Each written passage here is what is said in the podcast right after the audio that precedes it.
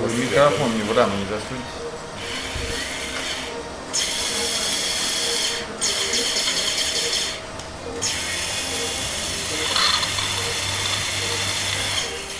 Вы слышите звуки особой дрели, при помощи которой хирург создал 9-миллиметровый канал в моей большеберцовой кости, чтобы завести через него трансплант крестовидной связки в мой коленный сустав. Потому что у меня не отстегнулась лыжа, когда было надо на склоне. Ну и, в общем, вот так вышло. Я горжусь этой записью, потому что как трушный подкастер принес в операционную рекордер и еще той же самой рукой вел оттуда прямой эфир у себя в Инстаграме с телефона. Правда, у меня из-за седации с натворным веществом потом наступила полная ретроградная амнезия, и я ничего не помню. Но жена рассказывает, что я уговаривал хирургов поговорить еще под запись, потому что в рекордере их голоса звучат очень-очень сладко. А что это из себя включает? Да Шит, шит, шит. Вот, значит, ну сейчас мы, короче говоря, уже зашиваем наши доступы, через которые мы смотрели. И все, на этом мы заканчиваем операцию. В общем, суть в том, что у нас теперь немного сместился график, и мы будем выходить по средам. Вы слушаете подкаст студии «Либо-либо. Голый землекоп» о научных открытиях и людях, которые их делают. Я Илья Колмановский. Привет.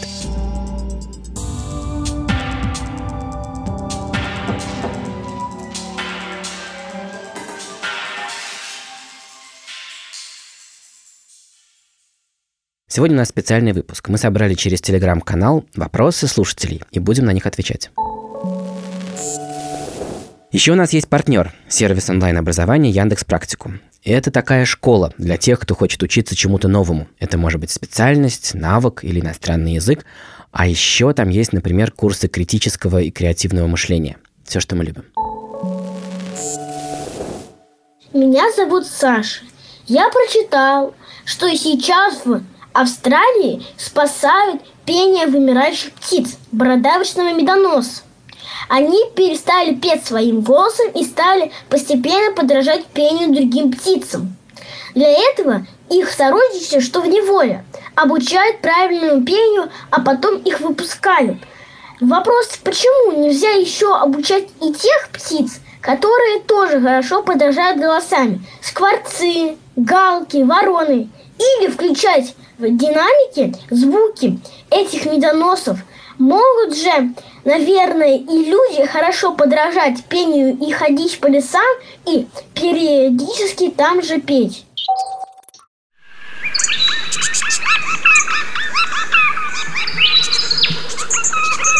Эту песню поет самец австралийского бородавчатого медососа. Это вымирающий вид, так что эти птицы редко встречают друг друга в природе и просто не знают, какие песни надо петь, и перенимают пение других видов. Записи, которую нам прислал австралийский орнитолог Росс Крейтс, звучит правильная песня. Такую должен петь настоящий взрослый бородавчатый медосос. А вот тут он поет с чужого голоса, как малый сережчатый медосос. А тут как крикливый филимон. Это и правда поразительная история об австралийских птицах, которых осталось всего 300 особей. Я привык думать, что когда численность падает, это опасно и плохо для популяции, потому что падает разнообразие генов. И тогда больше риск, что популяцию прикончит вирус или что-то такое.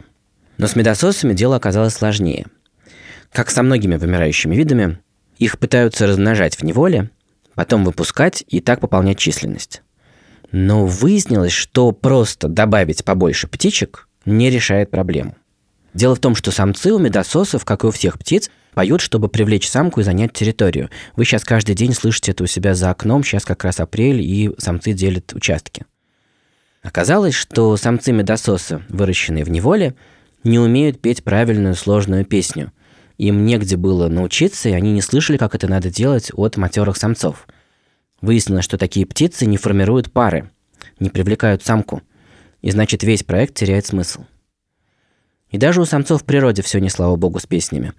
Из-за того, что птиц осталось мало, и они разбросаны по территории, у многих молодых самцов падают шансы на то, чтобы услышать сложную песню взрослого и научиться ей. То есть вымирание видов – это не только снижение генетического разнообразия, это еще и вымирание культуры. Получается замкнутый круг. Меньше особей, меньше контактов друг с другом. Меньше контактов – не передается культура, а без нее невозможно размножение. Так как же быть с медососом? В неволе проще всего давать слушать записи сложных песен. А вот что делать с теми, кто сейчас рождается в лесу и рискует вырасти без высшего образования? Саша предлагает научить свисту медососов каких-нибудь местных пересмешников или даже людей, чтобы отовсюду неслись эти правильные сложные песни. Я не уверен, что это сработает, и, по-моему, это неподъемная задача. Ведь медососы редкие, и ученые плохо понимают, где они размножаются. И это значит, что нужно было бы покрыть огромную территорию. И это раз. Два, на эти крики реагировали бы и самцы, пытаясь защитить от них территорию, и самки, пытаясь выйти за них замуж. И все эти птицы тратили бы уйму сил на диалог с пересмешником или с человеком. Но раз уж Саша напомнил про эту историю, я хочу рассказать тем, кто не видел в телеграм-канале «Голый землекоп», вот эту историю про уже вымерших птиц из Новой Зеландии, гуя. Это были уникальные птицы, потому что у самок и самцов очень сильно отличалась форма клюва и способ питания. Таких птиц больше никогда не существовало. Гуя уже нет, больше ста лет. Но недавно всплыла архивная запись середины 20 века, где пожилой охотник Маури, слышавший Гуя в детстве, очень точно насвистывает их песню. Вот послушайте.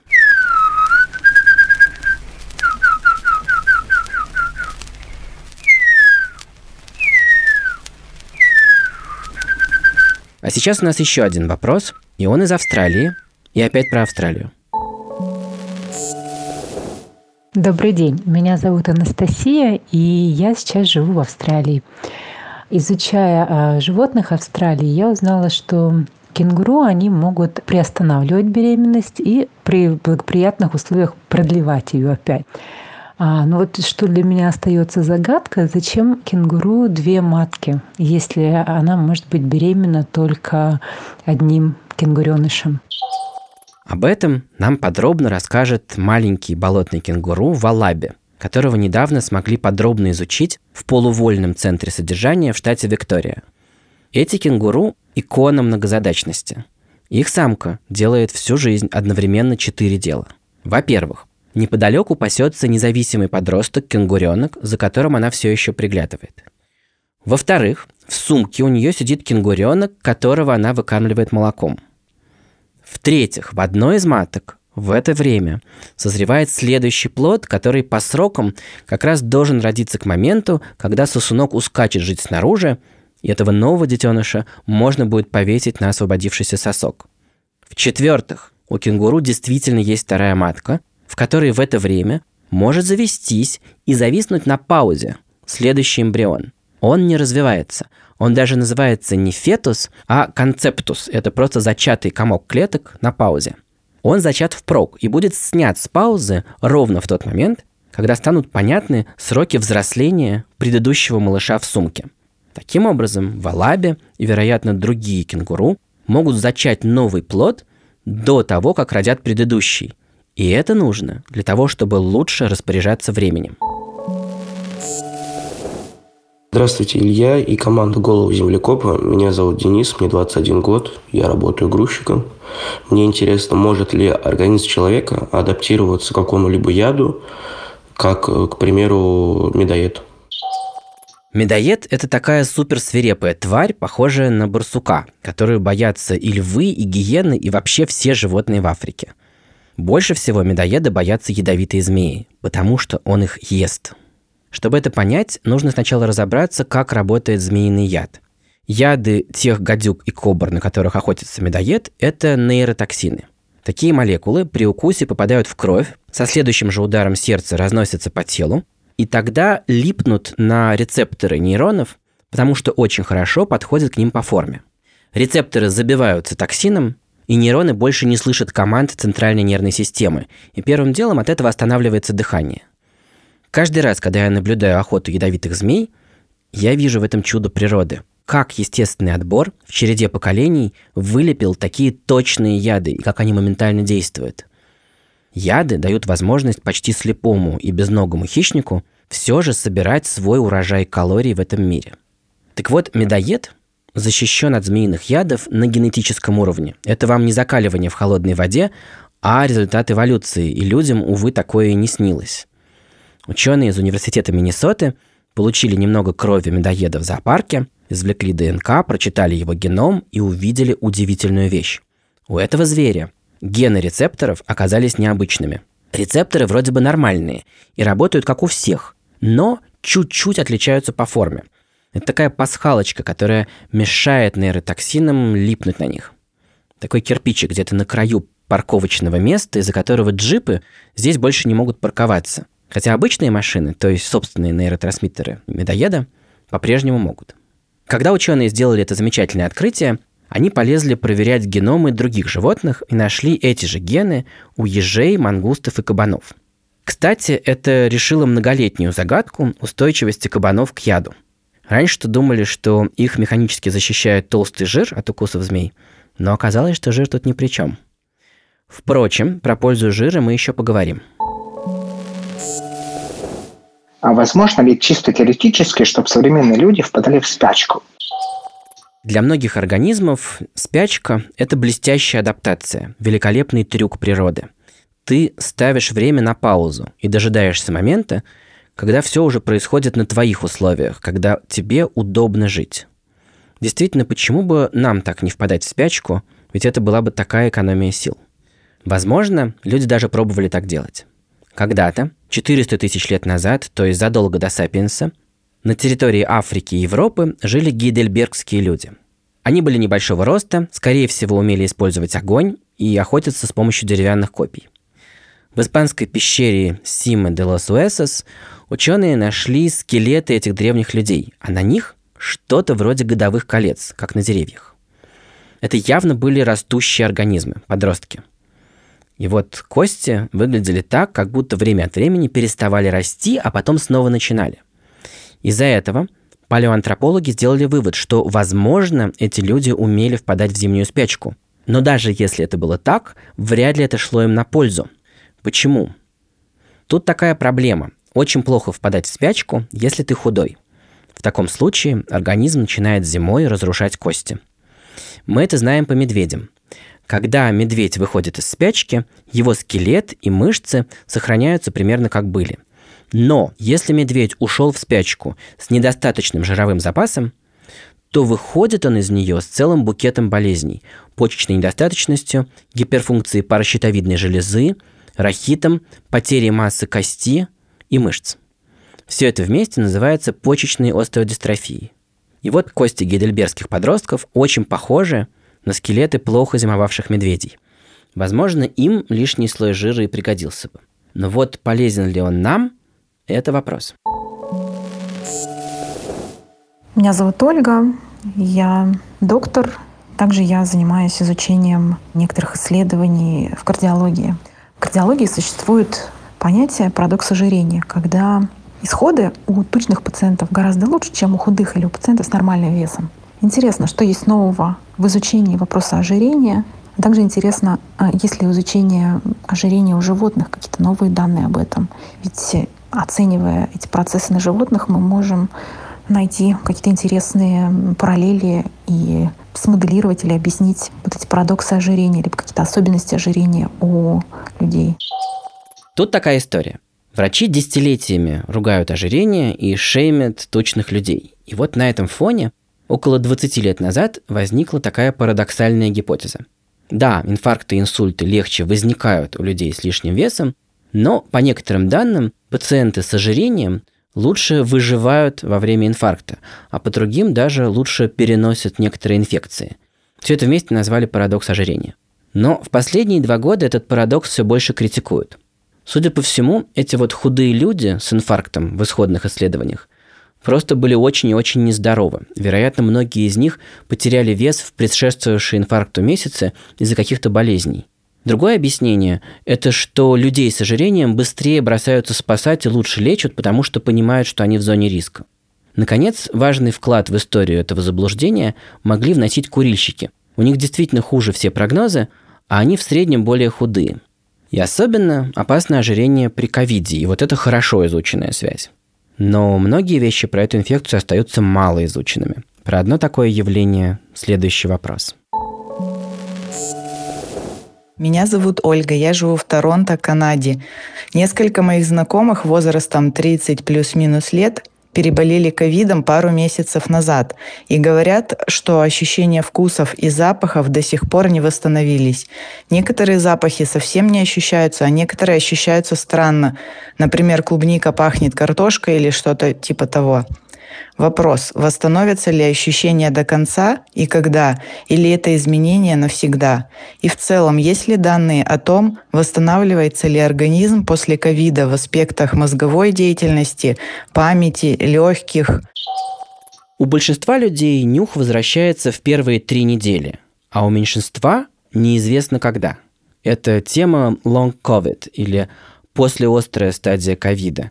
Есть уже даже такой медицинский термин длинный ковид. На днях вышло большое исследование статистической службы Великобритании. У 13%, а это миллион заболевших, один или несколько симптомов тянутся больше 12 недель. Потеря нюха, одышка, утомляемость, расстройство желудочно-кишечного тракта, депрессия. По статистике хуже всего приходится работникам соцслужб, людям от 35 до 69, а также женщинам – все это совершенно непонятно. Почему так происходит, пока что неизвестно. И такая же загадка – нарастающие в последние недели сообщения о том, что у многих людей эти симптомы проходят после прививки. У некоторых, что еще более загадочно, побочные эффекты от вакцины очень сильные и длятся подолгу, но потом наступает облегчение и симптомы долгого ковида уходят. Биологи во всем мире изучают сразу несколько гипотез, как это может работать. Но нам это дает только лишний повод попробовать, ведь эксперты и так советуют переболевшим прививаться. Отвечая на ваш вопрос, Ольга, стоит попробовать вакцинацию, вдруг поможет. Меня зовут Елизавета, я живу в Москве. Теоретически каждый из нас обладает какими-то уникальными свойствами. И на другом конце провода, да, скажем, исследователь, который изучает, например, какую-нибудь эдетическую память или какое-нибудь особо острое зрение, какие-то такие вещи, и ему нужны именно вот такие люди, у которых есть какие-то вот такие уникальные способности. И поэтому, в общем, какую-то такую создать базу, где можно было бы сконнектить вот людей с такими уникальными, во все уникально по-своему, да, то есть уникальные способности вместе с их исследователями. Мне кажется, это было бы интересно. Действительно, люди накопили огромное разнообразие мутаций, и ученые часто случайно находят среди них гены суперспособностей. В разгар пандемии ВИЧ в 1996 году генетики обнаружили людей, неуязвимых к этой инфекции. Оказалось, что у них потеряны 32 буквы генетического кода. И это ломает устройство, некий рецептор на поверхности лейкоцитов, на который липнет вирус ВИЧ – есть люди, которые могут очень мало спать и хорошо высыпаться. И за это тоже отвечает особый ген. Известен ген плоского живота и ген ненависти к брокколи, гены предрасположенности к раку груди и гены тугоухости. В 2019 году ученые в Лондоне смогли разгадать удивительный казус шотландки Джо Кэмерон, которая до 71 года не знала, что с ней не так. Она не умела чувствовать боль. Для того, чтобы понять, что нужно бы убрать руку от ножа или свечи, Ей обычно нужно было увидеть кровь или почувствовать запах горелого мяса. Оказалось, что у Кэмерон просто нет кусочка ДНК, который отвечает за чувство боли. Ученые уже получили в лабораторных условиях человеческие клетки с такой же особенностью и проводят на них эксперименты. Зачем это может быть нужно? Ну, например, чтобы бороться с эпидемией опиоидной зависимости, которая только лишь в США уносит 5 человеческих жизней в час. Люди боятся боли, принимают слишком много рецептурных обезболивающих и все чаще подсаживаются на них. То есть исследование вообще редких мутаций – это потенциально очень полезная вещь. И Елизавета ставит важный вопрос, который меня тоже давно волнует. Сегодня, как никогда, огромное количество людей сдают анализ ДНК. Гены пациентов, гены добровольцев, гены любознательных фанатов науки попадают в очень разные хранилища. Вопрос, как сделать так, чтобы все ученые имели доступ ко всем необычным и уникальным генам людей и с помощью всех этих баз данных делали бы открытия. Добрый день, меня зовут Артем Елмуратов, я сооснователь и директор по развитию медико-генетического центра «Генотек». Артем как раз тот человек, который понимает, как устроена работа с генетическими базами данных сейчас. Есть э, ряд инициатив, ну, называются биобанками, да, где коллекционируются, соответственно, генотипы людей и клиническая информация. А, но помимо биобанков, таких крупных инициатив или государственных биобанков есть еще компании, которые проводят генетическое тестирование. Наверное, такая самая известная в мире – это 23andMe, компания, у которой более 10 миллионов клиентов. При этом а, по большому количеству клиентов у компании есть еще и анкетная информация, информация о том, чем они болели, ну и прочие разные там интересные факты, которые люди себе оставляют.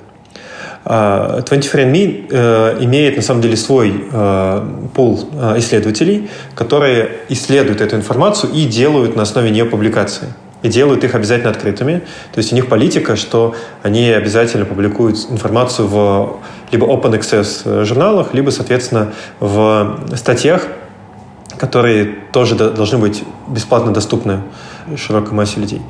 На самом деле и мы делаем подобные вещи внутри себя в генотеке. То есть мы делаем исследования, мы не передаем данные людям на сторону, да, то есть научным институтам, а, но сами делаем исследования и сами тоже публикуем. Наверное, такое самое яркое событие за последнее время, которое там, случилось, э, как раз связано с коронавирусной инфекцией. И есть большой консорциум, вот куда мы вошли, и большое количество других институтов. Все изучили, соответственно, связь генотипов и э, клиническую картину, связанную с э, коронавирусной инфекцией, и э, агрегировав вот эти данные, сейчас готовят большую публикацию в Nature. А, в данной публикации будет описано то, а, как определенные локусы, куски генома, связаны с течением коронавирусной инфекции. И это уникальный прецедент, за который надо сказать спасибо пандемии. 153 разных хранилища генетических данных со всего мира объединили в одно исследование. Ученые смотрят одновременно на геномы тысяч людей и то, тяжело или легко они болели ковидом. В итоге можно получить ответ на вопрос о том, какие гены дают тяжелое течение, а какие легкое, как предсказывается ваша судьба в ваших генах.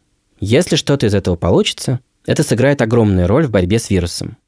Гены тяжелого течения расскажут нам о том, кому надо особенно беречься и почему так получается, а гены легкого течения – новые пути терапии – мы обязательно расскажем о результатах, когда выйдет эта статья, но сейчас хочется понять, неужели сегодня, в эру невероятной доступности данных, человечество так и не договорится о том, чтобы использовать их слаженно и централизованно? Мне действительно кажется не, до конца продуктивной э, ситуации, в которой вот большое количество биобанков не объединены вместе с точки зрения именно вот исследовательских да, каких-то инициатив, которые могли бы принести пользу медицине или там, социальным наукам и так далее. Однако это некое текущее состояние, с которым тяжело что-то сделать, да, потому что сейчас очень сильны регламенты, связанные с персональными данными, с конфиденциальной информацией о человеке, в том числе с генетическими данными. И все компании, все биобанки очень-очень аккуратно к этому относятся, поэтому э, тяжело настроить какое-то подобное взаимодействие, обмениваться данными. Пока люди держатся за свою приватность, а компании за свою интеллектуальную собственность, Энтузиастам остается только заниматься гражданской наукой. Оказывается, любой из нас может лично сдвинуть это дело с мертвой точки. Самый простой, скажем так, способ – это действительно сделать генетический тест какой-либо из компаний коммерческой, которая занимается в том числе научными исследованиями. Помимо этого, можно попробовать еще скачать генотип и загружать в специальные инициативы, а, которые нацелены на то, чтобы сделать свои данные открытыми. То есть, с одной стороны, большое количество людей очень боятся, чтобы генетические данные стали кому-то доступными по понятной причине, и к этому с полным уважением отношусь. С другой стороны, есть еще и отдельные инициативы, э, там OpenSMP, и, ну, если я правильно помню, и другие, в которые люди, наоборот, э, стараются сложить вместе как бы все э, генетические данные и сделать вот этот датасет доступным. Итак, если отвечать на вопрос Елизаветы, в мире расшифровывается огромное количество геномов, но нет единого хранилища этой бесценной для нас, как для вида, информации, и нет единой системы изучения, поиска интересных генов у всего человечества. Но на самом деле в этой истории есть гораздо более глубокая проблема. Дело не столько в том, что мы неправильно храним и изучаем гены, проблема на самом входе. мы собираем вообще не те гены. В той информации, которая сейчас копится, есть большущий перекос, потому что гены собираются у людей, которые похожи на ученых. У белых, причем несколько национальностей лидируют, людей среднего класса и с образованием. С такими людьми ученым проще иметь дело и находить общий язык, и они оказываются добровольцами в больших исследованиях. А вес, например, африканцев в этих выборках 2%. Этот перекос очевидно приводит к тому, что не изучаются суперспособности и болезни всего человечества, и это никуда не годится. Вот есть ген, повышающий риск нарушения жирового обмена. Мы его открыли и очень довольны, потому что у его носителей происходят инфаркты, а теперь мы придумали для них специальные лекарства. Но если бы мы изучали сразу африканцев, у нас было бы в 20 раз больше шансов сделать это открытие, потому что, как выяснилось, у них этот ген встречается в 20 раз чаще. Такая же картина еще с целым рядом исследований, и это логично. Мы же все родом из Африки. У европейцев редкие гены встречаются совсем редко. Они размылись по пути из Африки. Поэтому появилась простая идея. Профессор Амброис Фонком из ЮАР говорит, что надо целенаправленно собрать геномы трех миллионов африканцев – он уверен, что это просто логичная следующая страница в развитии современной геномики. Мы так перекроем почти все разнообразие генов человечества.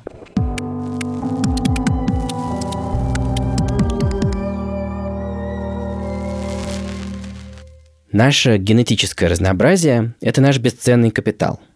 Мы ищем и находим гены устойчивости к повышенному давлению, к раку и диабету – гены, предсказывающие легкое течение ковида. Мы продолжаем искать редкие мутации и редкие суперспособности среди клиентов 23andMe, среди жителей далеких островов, в ископаемых костях вымерших людей. И на этом фоне особенно грустно, что в 21 веке приходит ковид, уничтожает людей, и с ними мы теряем уникальное генетическое наследие. Хотя, конечно, в первую очередь культурное –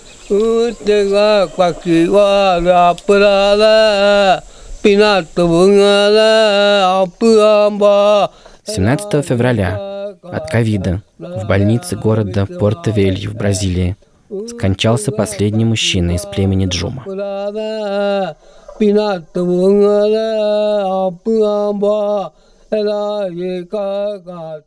В начале выпуска мы обсуждали, как птицы не могут передать свои песни новому поколению – а теперь вы слышите пение людей.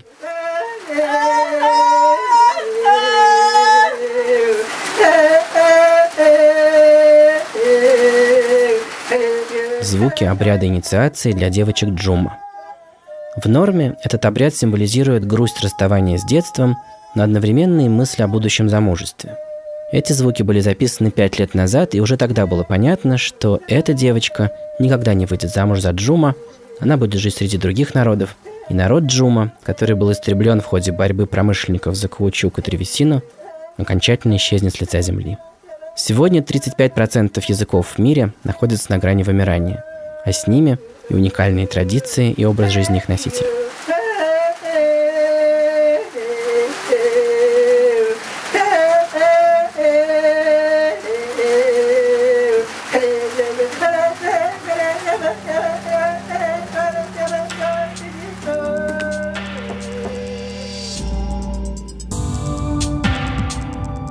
Это был подкаст студии «Либо-либо. Голый землекоп».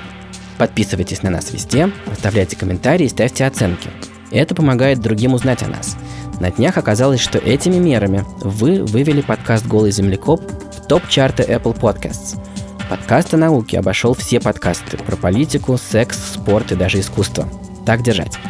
Над выпуском работали редакторы Андрей Базенко и Настя Якубовская, звукорежиссер Паша Цуриков, композитор Кира Вайнштейн. Меня зовут Илья Колмановский. Пока.